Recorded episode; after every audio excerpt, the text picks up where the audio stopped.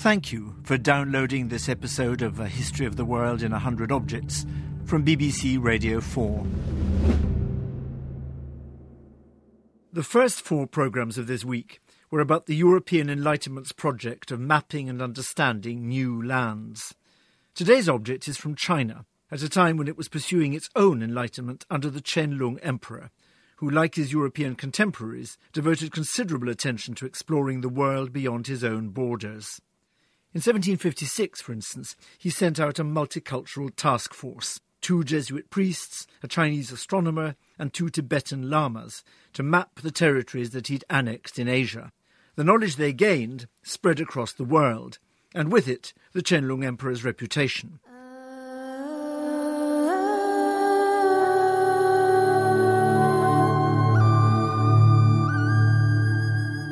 The object in this programme is another product of the Emperor's intellectual curiosity, this time about the Chinese past. It's a jade ring called a spelt B-I. This jade bi, already over 3,000 years old when the Emperor decided to study it, is a fine, plain disc with a hole in the centre, of a type often found in ancient Chinese tombs.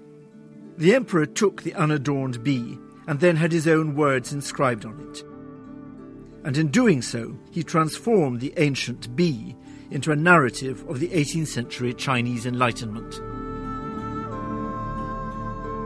It's an exploratory document. It reminds us that documents can be made of jade or bronze just as much as on paper, of course. The piece is represent this deep link between the ancient past and now it's a very cultural but also political. A history of the world in a hundred objects.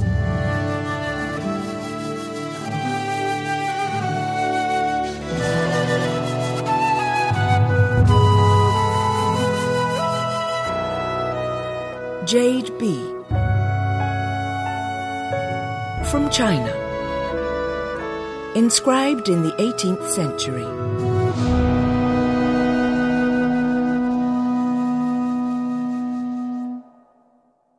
For Enlightenment Europe, China was a model state, wisely governed by learned emperors. The philosopher and writer Voltaire wrote in 1764 One need not be obsessed with the merits of the Chinese to recognize that their empire is the best that the world has ever seen. Rulers everywhere wanted a piece of China at their court. In Berlin, Frederick the Great designed and built a Chinese pavilion in his palace at Sanssouci. In the grounds of Kew, you can still see the 10 story Chinese pagoda erected by George III. In the nearly 60 years of the Qianlong Emperor's reign, from 1736 to 1795, China's population doubled, its economy boomed, and the empire grew to its greatest size for five centuries, more or less to its modern extent. It covered over four and a half million square miles. The emperor was a member of the Qing dynasty, which had displaced the Ming about a hundred years before, and which would rule China until the beginning of the 20th century. The Qianlong emperor, owner of the jade bi that's the object of this programme, was a shrewd intellectual and a tough leader, happy to proclaim the superiority of his territorial conquests over those of his predecessors, and to assert for his own Qing dynasty the backing of the heavenly powers, in other words, he claimed the mandate of heaven. The military strength of the majestic Great Qing is at its height. How can the Han, Tang, Song, or Ming dynasties, which exhausted the wealth of China without getting an additional inch of ground for it, compare to us? No fortification has failed to submit, no people have failed to surrender. In this, truly, we look up gratefully to the blessings of the blue sky above to proclaim our great achievement. This emperor was a successful military leader, an adroit propagandist, and a man of culture, a renowned calligrapher and poet, a passionate collector of paintings, ceramics, and antiquities. The astonishing Chinese collections in the palace museums today hold many of his precious objects. Our bi is one that thoroughly engaged the Qianlong Emperor's attention, and it's not hard to understand why.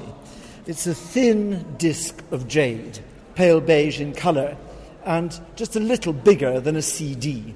but with a hole in the middle with a raised edge around it. We know from similar objects found in tombs that this bi was probably made around 1200 BC. We don't know what it was for, but we can see clearly enough that it is very beautifully crafted.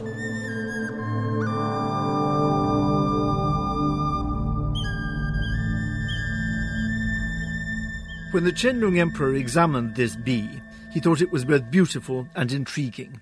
He was moved to write a poem recording his thoughts on studying it, and he had the poem inscribed on the bi itself. 未晚古所无托子何从来？未托后世气。It is said there were no bowls in antiquity, but if so, where did this stand come from? It is said that this stand dates to later times, but the jade is antique. Modern scholars know that jade bi discs are usually found in tombs. The Qianlong Emperor thinks that the bi looks like a bowl stand, a type of object used since antiquity in China. He then shows off his knowledge of history by discussing arcane facts about ancient bowls, and finally decides that he cannot leave this bi without a bowl. This stand is made of ancient jade, but the jade bowl that once went with it is long gone. As one cannot show a stand without a bowl, we have selected a ceramic from the Ding kiln for it. By combining the bi with a much later object, the emperor has ensured that, in his eyes at least, the bi now fulfills its aesthetic destiny. It's a very typical Qianlong way of addressing the past. You admire the object's beauty, you research the historical context, and you present your conclusions to the world as a poem. In the process, he created two new works of art the poem, which was included in his literary works, and the bi. The Emperor's poem is incised in beautiful calligraphy on the wide ring of the disc, and it fuses object and interpretation in what he thought was an aesthetically pleasing form.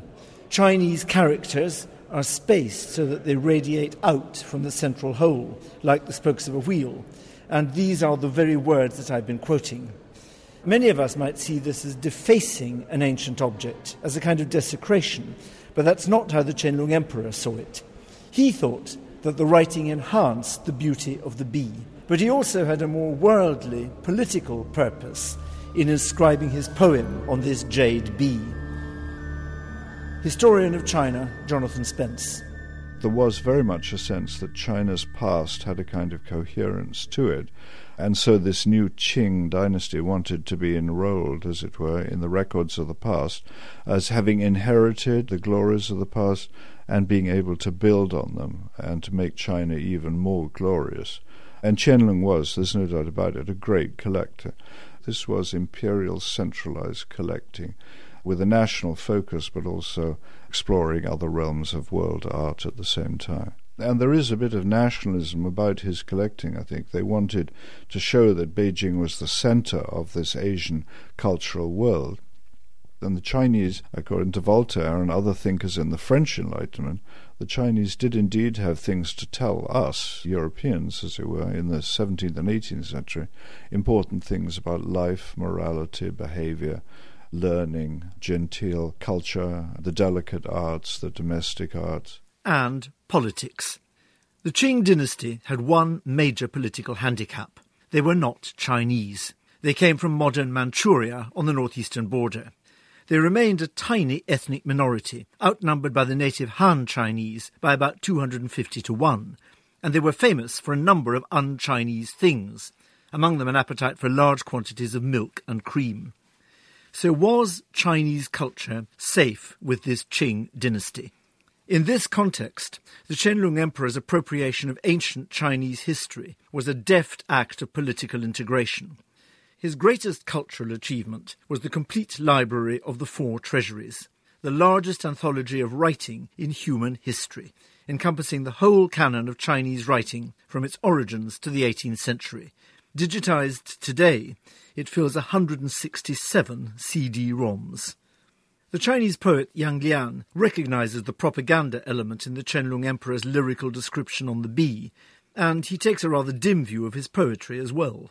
When I look uh, this bi, I have some very complex feeling. On one side, I'm still very much appreciate. I love, you know, the feeling which is a link with the ancient Chinese cultural tradition because it was a very unique phenomenon which is a start from a long time ago and never broken and continually developed until today whatever had been difficult times. You know, in that case, the jade is always represent the great past. But another side, the darker side, the beautiful things always been used by the rulers who even had often bad taste. And so they don't mind to destroy the ancient things with their bad writing. And so they can carve the emperor's poem on the beautiful piece. And then also through the writings, they always try to do a little propaganda, which is for me very familiar.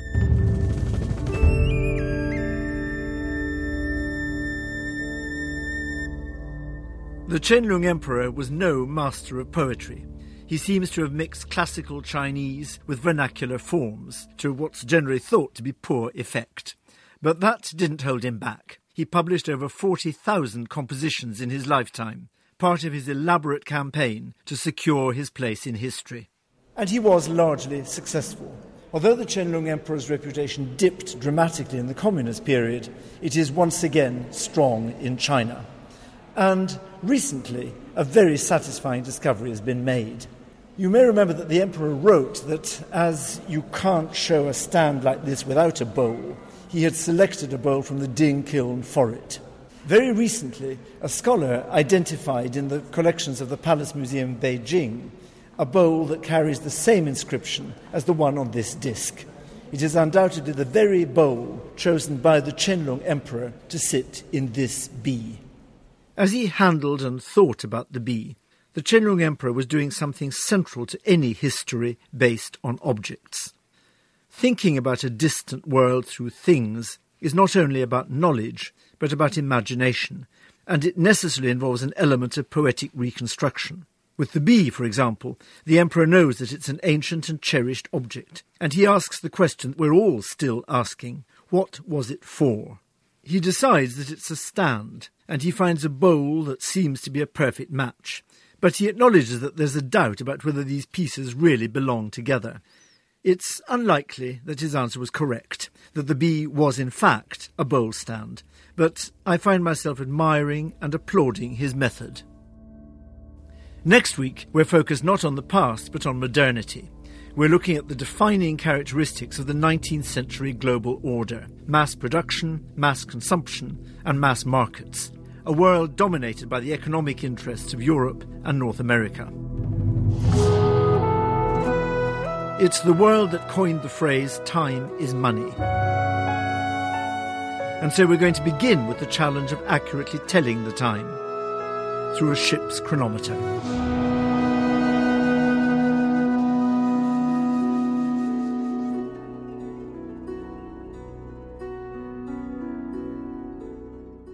You can see the object described in this program close up on the A History of the World website, as well as hundreds of others from museums across the UK. And if you have an object with a history to tell, why not add it to our growing collection? Find all this at bbc.co.uk slash A History of the World.